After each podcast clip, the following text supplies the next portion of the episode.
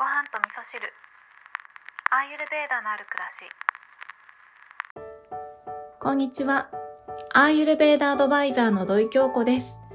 今日はですね、アムラの話をしようと思っています。で、その前にですね、インスタの方に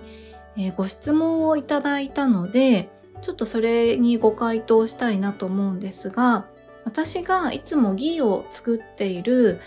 えー、バターですね。バターのメーカーさんはどこのですかってご質問いただいたので、番組の詳細の方にもね、リンクを貼っておこうかなって思うんですけど、私はフォンテラっていうところのバターを使っています。で、特にここのがおすすめだよっていうことはないんですけど、まあ、さんしゅるいぐらい比べてみた中で、私の中で、まあ、私の好みに一番合ってたのがフォンテラのものだったっていうことと、あとはね、コスパがとても良かったっていうことが、継続して作っていけるなっていうところで、今のところはフォンテラ社のものを使ってるんですけど、ちょっとね、気になるバターがあったので買ってみたので、明日またね、そのバターを使って、ちょっと使ったことのないバターでギーを作ろうと思ってるので、それはそれでまたちょっと動画に撮ってアップしたいなというふうに思っています。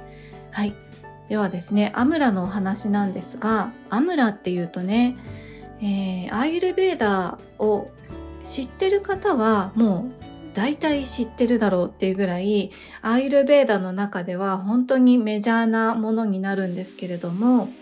何かっていうと果物になるんですね。日本ではね、本当に聞かないですよね。アーユルベーダの中でもかなりメジャーなサプリメントのようなものがあるんですけど、トリファラっていうものがあって、このトリファラの中にアムラっていうのが入ってるんですね。トリファラの中にはアムラとハリタキ、ヒビタキっていうものが入ってるんですけど、その中のね、今日はアムラのお話をしようかなっていうふうに思います。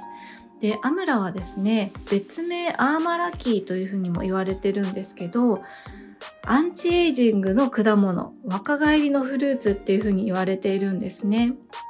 で、栄養分としてはビタミン C とポリフェノールがとても豊富なものだっていうふうに言われているのと、あとはアムラで検索するとね、結構ヘアトリートメントとしておすすめされている記事とかもね、たくさん出てくるんですよ。で、私は今ですね、毎日のようにアムラを飲んでるんですけど、なんでこれ今飲んでるかっていうと、あの今ね、どんどん寒くなってきて風邪をひきやすいタイミングだなって思ったので、風邪予防のためにアムラを飲んでいます。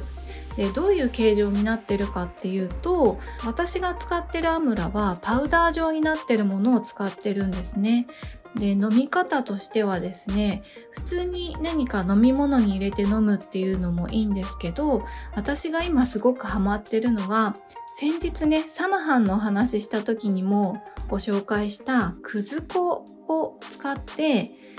アムラのドリンクを作ってるんですね。これは特に何かでレシピを見たっていうことはないんですけど、私の中でこれ合わせたらどうかなと思って作ってるんですけど、アムラパウダーとくず粉と、あとは甘みとしてデーツシロップか黒糖を入れて、甘い飲み物として、甘くてとろっとした飲み物として飲んでるんですね。で、アムラってもともとちょっとね、酸味が強いんですよね。生の果物の状態だと苦味も結構あるっていう風に聞くんですけど、パウダーの味で言うと酸味が結構強いんですね。ビタミン C っていう感じで。なので、このアムラとデーツシロップとか黒糖とか合わせると、なんかね、リンゴみたいな味になってすごい美味しいんですよ。なので私は今ですね、アムラとくず粉を混ぜたアムラくず湯を夜な夜な飲んでいます。アムラのことを調べてると、結構生のフルーツを入手されていて、まあ、シロップ漬けにして食べたりとかしてる方もいらっしゃるので、まだちょっと出会ったことがないんですけど、そのうちね、私も生のアムラを食べてみたいななんていうふうに思います。